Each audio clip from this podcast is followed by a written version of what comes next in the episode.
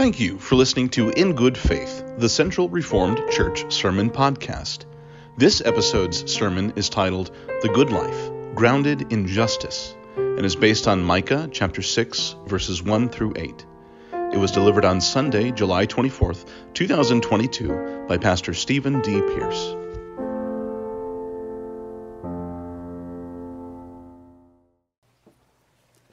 Our second reading for today is taken from the book of Micah, chapter 6. I'm on page 757 in your Pew Bibles. God challenges Israel. Hear what the Lord says Rise, plead your case before the mountains, and let the hills hear your voice. Hear, you mountains, the controversy of the Lord and you enduring foundations of the earth. For the Lord has a controversy with his people, and he will contend with Israel. O my people, what have I done to you? In what have I wearied you? Answer me. For I brought you up from the land of Egypt and redeemed you from the house of slavery, and I sent before you Moses, Aaron, and Miriam. O my people, remember now what King Balak of Moab devised. And Balaam's son of Beor answered him, and what happened at Shittim to Gilgal, that you may know the saving acts of the Lord. With what shall I come before the Lord and bow myself before God on high? Shall I come before him with burnt offerings, with calves a year old? Will the Lord be pleased with thousands of rams, with ten thousands of rivers of oil? Shall I give my firstborn for my transgression, the fruit of my body for the sin of my soul? He has told you, O mortal, what is good. And what does the Lord require of you but to do justice, to love kindness, and to walk humbly with your God? This is the word of the Lord. Thanks be to God. So, during the month of July, we are zeroing in on the good life. We're talking about what the good life is all about. And we have so far said that it's not investing in the things that are going to fade away, like good looks or good fortune. That it's not about feeling good, and it's not even about having goods.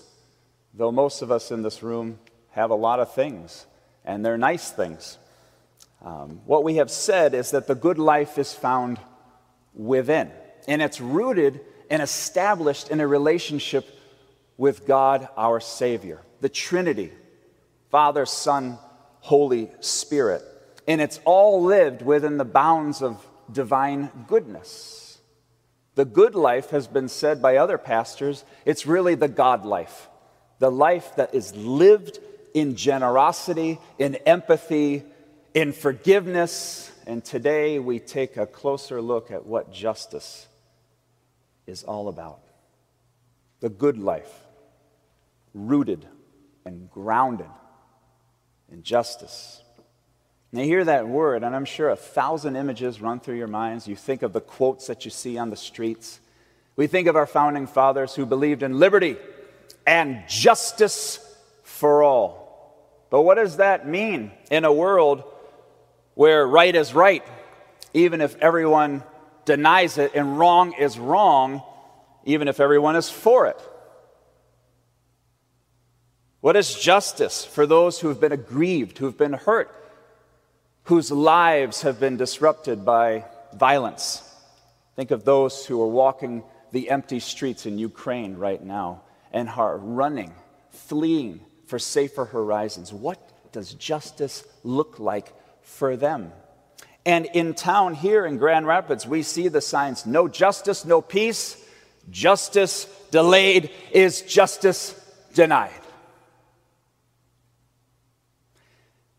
When I think of justice, I immediately think of Dante's Inferno and the scene where Dante and Virgil, his guide, walk up to the gate of hell. And the inscription above the gate of hell says this I am the way into the city of woe. I am the way to a forsaken people. I am the way to eternal sorrow. Sacred justice moved my architect. I was raised here by divine omnipotence, primordial love, and ultimate intelligence. Abandon all hope, ye who enter here. And so Dante and Virgil walk through the gate of hell and they hear the anguish screams of the uncommitted. It's a horrible scene and it's gripping and it's haunting, but the gate itself serves to remind those who pass through it sacred justice moved my architect, which means the one who built me was motivated by a love of justice. And didn't we just read that in Psalm 37?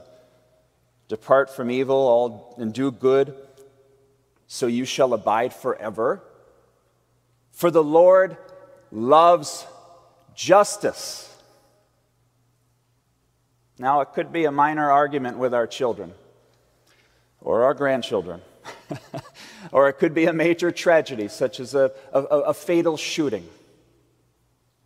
But there needs to be a way for us to usher in sacred justice. People of faith care deeply about injustice and oppression, but we should be motivated by a love of justice. This is the good life. Theodore Parker was a Unitarian minister in the mid 1800s, and in a, uh, a sermon published in 1853, he said, The moral arc of the universe is long, but it bends toward justice. A lot of people think Martin Luther King Jr. coined that phrase. He didn't. He picked it up in 1958 and he used it repeatedly, and it was powerful and effective. And preachers and teachers since then have used it. It's not an empty phrase, it speaks of providence, that God's will cannot be thwarted. It will win out, if not tomorrow, someday soon. Someday soon. When I think about justice, I think about the book of James too, and I think about what wisdom really looks like maturity in wisdom. It shows in our conduct, it shows in our gentleness, it shows in our mercy. This is what he says Who is wise and knowledgeable among you? Show by your good life that your works are done with gentleness, born of wisdom. And so, such wisdom originates in God the Father, our Creator. And those who want to live the good life grounded in justice are aligned with God's character. They care about the things God cares about. They get angry at the things God gets angry at. They want to treat others fairly, and they want to do what is expected of them. And this brings us to Micah, a passage many of us in this room know well. Many of us have memorized these verses. According to author Brett Younger, 700 years before Jesus Christ, Israel was going through a revival. The temple was crowded, giving was over budget for the first time in years. Everything looked great, it felt great. Life was good. But Micah knew something was really wrong, something was terribly off. Israel had become complacent, arrogant, and uncaring. The prophet pictured God charging Israel with a crime and then taking them to court. So here, God calls the mountains and the hills and the foundations of the earth as witnesses for the prosecution. God's accusation is that they are selfish people. They have forgotten my generosity. I'm the one who led them out of Egypt from the hand of Pharaoh. I did that. I gave them a home. And so, as God speaks to the Israelites, he's pleading in, in softer tones as a parent to a child who is ignoring the parent's love and advice. And so they hear this accusation. We just read it. They hear it. What do they say? They miss the point. They say, God, what more could you possibly want from us? You want more sacrifices? You want more expensive livestock? Would, would, would, a, would a thousand sheep do it? Just how religious can we be? They're religious. Oh, yeah. They're religious, all right. But their idea of religion means what, what their idea of religion is that they worship correctly and they avoid those who don't. That's the extent of their religion. And so, what does God want? God wants them to do justice. And there's that Hebrew word, mishpat. It's used almost 430 times in the Hebrew scriptures. Uh, mishpat literally means, Who is my judge? Who is the Lord of my life? Who exercises authority over me, sovereignty over me? And the similar meaning Greek word in the New Testament, krisis, is used almost 50 times. To do justice means to act, it means to argue, it means to saunter, it means to pray in such a way that we constantly affirm God as the judge over our lives. And so, what does God want? God wants the people of Israel to speak up for the downtrodden, for the marginalized, for those whose voice has been shut out, for those who are the little people. Justice is speaking up for those who don't have a voice. Micah, a poor farm boy from a very small town, is speaking up for the disenfranchised in Jerusalem and the other areas. What does God want?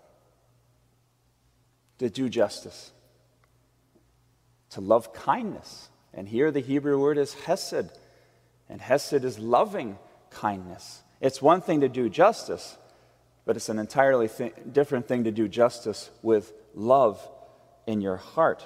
I used to love to watch Judge Judy when I was in college.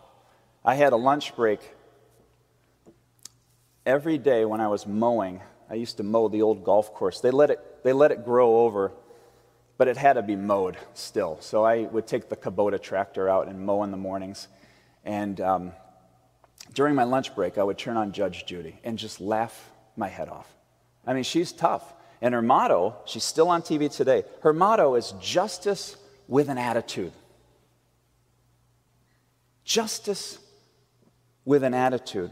And in a unique way, in the prophetic understanding of real religion, Micah encourages something similar, only the attitude he pairs with justice is kindness, loving kindness. In other words, having the right answers is less important to God than showing compassion. What does God want?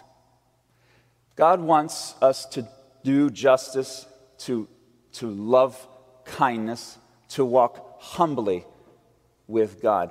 And interestingly enough, you can translate walk humbly with God as to live in quiet fellowship with your God. And here, I understand living quiet fellowship with God as simply living one's life and doing the things God would be doing. There are all kinds of opportunities out there for us to be the living presence of God in someone else's life. And it is a quiet, humble connection that we live into and display for others. You know, I read a passage like Micah, and I immediately think, you know what? I have to do these things in order to win God's friendship. I have to do all three of these things in order to be in right terms with God. Or we get the idea that justice, kindness, and humility are tests that we have to pass in order for us to enter our heavenly glory one day right? If we don't do all three of these, somehow we're falling short of the standard. But another way to look at Micah 6 is, is thinking of what comes from people of faith because of who they are.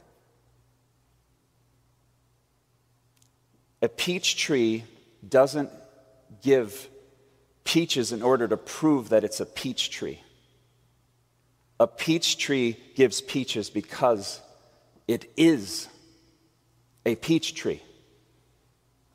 Ronald J. Allen tells this moving story of spending a summer in Africa. And, and while they were there, they visited a school and met a young student who was at odds with arithmetic. He says, in fact, the multiplication tables and long division seemed to stand between her and the rest of her life. So one day during an exam, her eyes wandered to another student's paper. And then her eyes went up and met the teacher's eyes. Yes, she failed that exam, but more than that, the teacher told her parents that she had cheated. And this was the response her parents made. You, dear one, are a Bemba, and you're our daughter. You will always be a Bemba, and you will always be our daughter. But a Bemba doesn't cheat. We can help you. You're going to take an extra year in this grade. There are many things that we can do, but whatever we do, we want you to remember that you are a Bemba.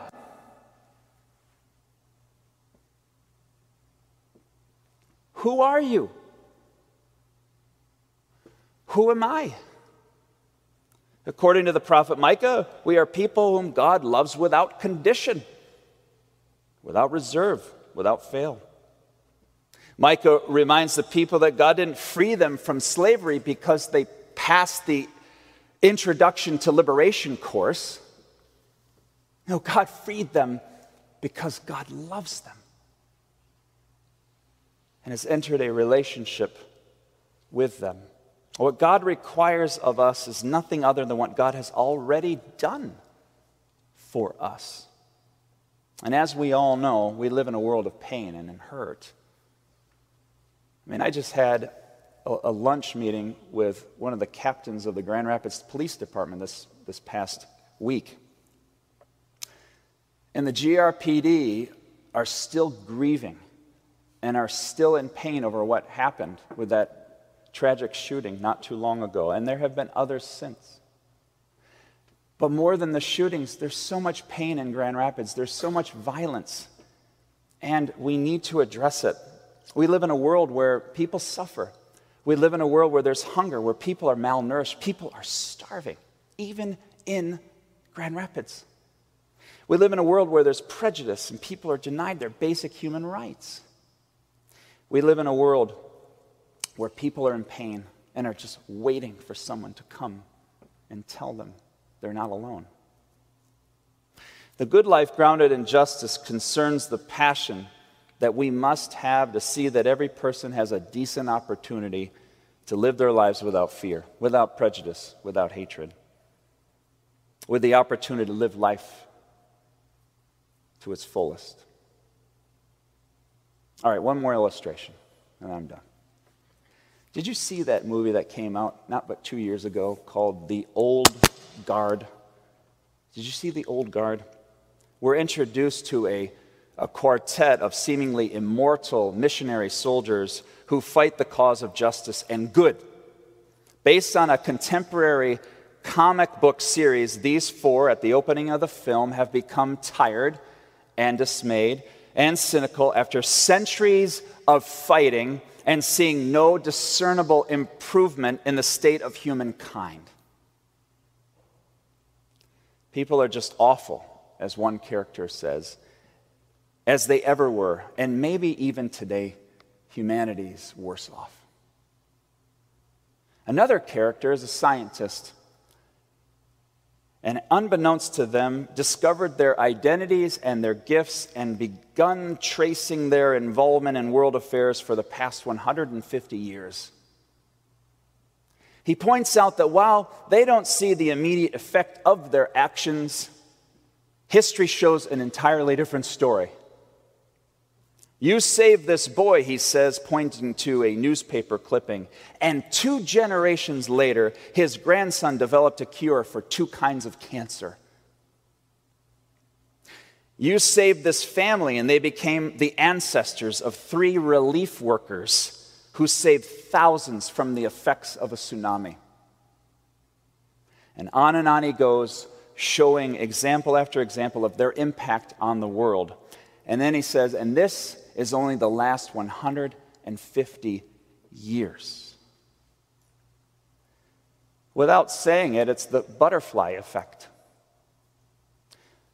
That is to say, the things we do have impacts, but sometimes we never see them, but they're real. They're out there. It might have been something you said to someone 20 years ago, but it planted a seed of hope, and now they're in a much better place because of your life. Some of you are teachers. You have no idea the impact you have had on students long term, but you have. Pastors, the same thing. Educators, people who are in the police force, the firefighters. Some of you here showed up at just the right moment when somebody needed you most. And it made all the difference in the world. Who knows what great things will come to pass because at this time and in this place, we have been fighting coronavirus. Uh, who knows what child left to read a book or watch a documentary on Netflix or simply a chat with his or her parents or grandparents will later inspire to take up um, some great cause that will help thousands of people down the road. The moral arc of the universe is long, but it bends toward justice. And those living the good life rooted in justice are those who know who they are and whose they are. It's the good life, doing justice, loving kindness, and walking humbly with our God. Let's pray.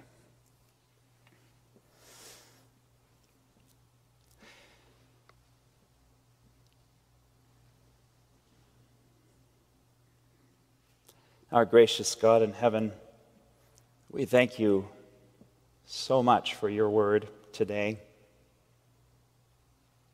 Words that inspire.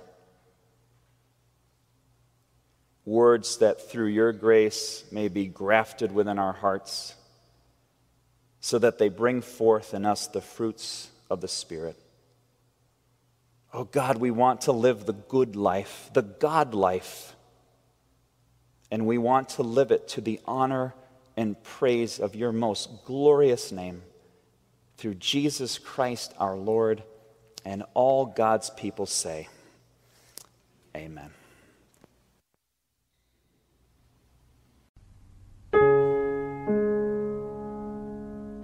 New to Central? Since 1840, we have been connecting people to God and to one another through Scripture, sacrament, song, and service. We are located on the corner of College Avenue and Fulton Street in the Heritage Hill neighborhood of Grand Rapids. We hope you'll give us the opportunity to meet you in person soon. To learn more about our mission, ministries, and the ways you can grow and serve, please visit our website at www.centralreformedchurch.org.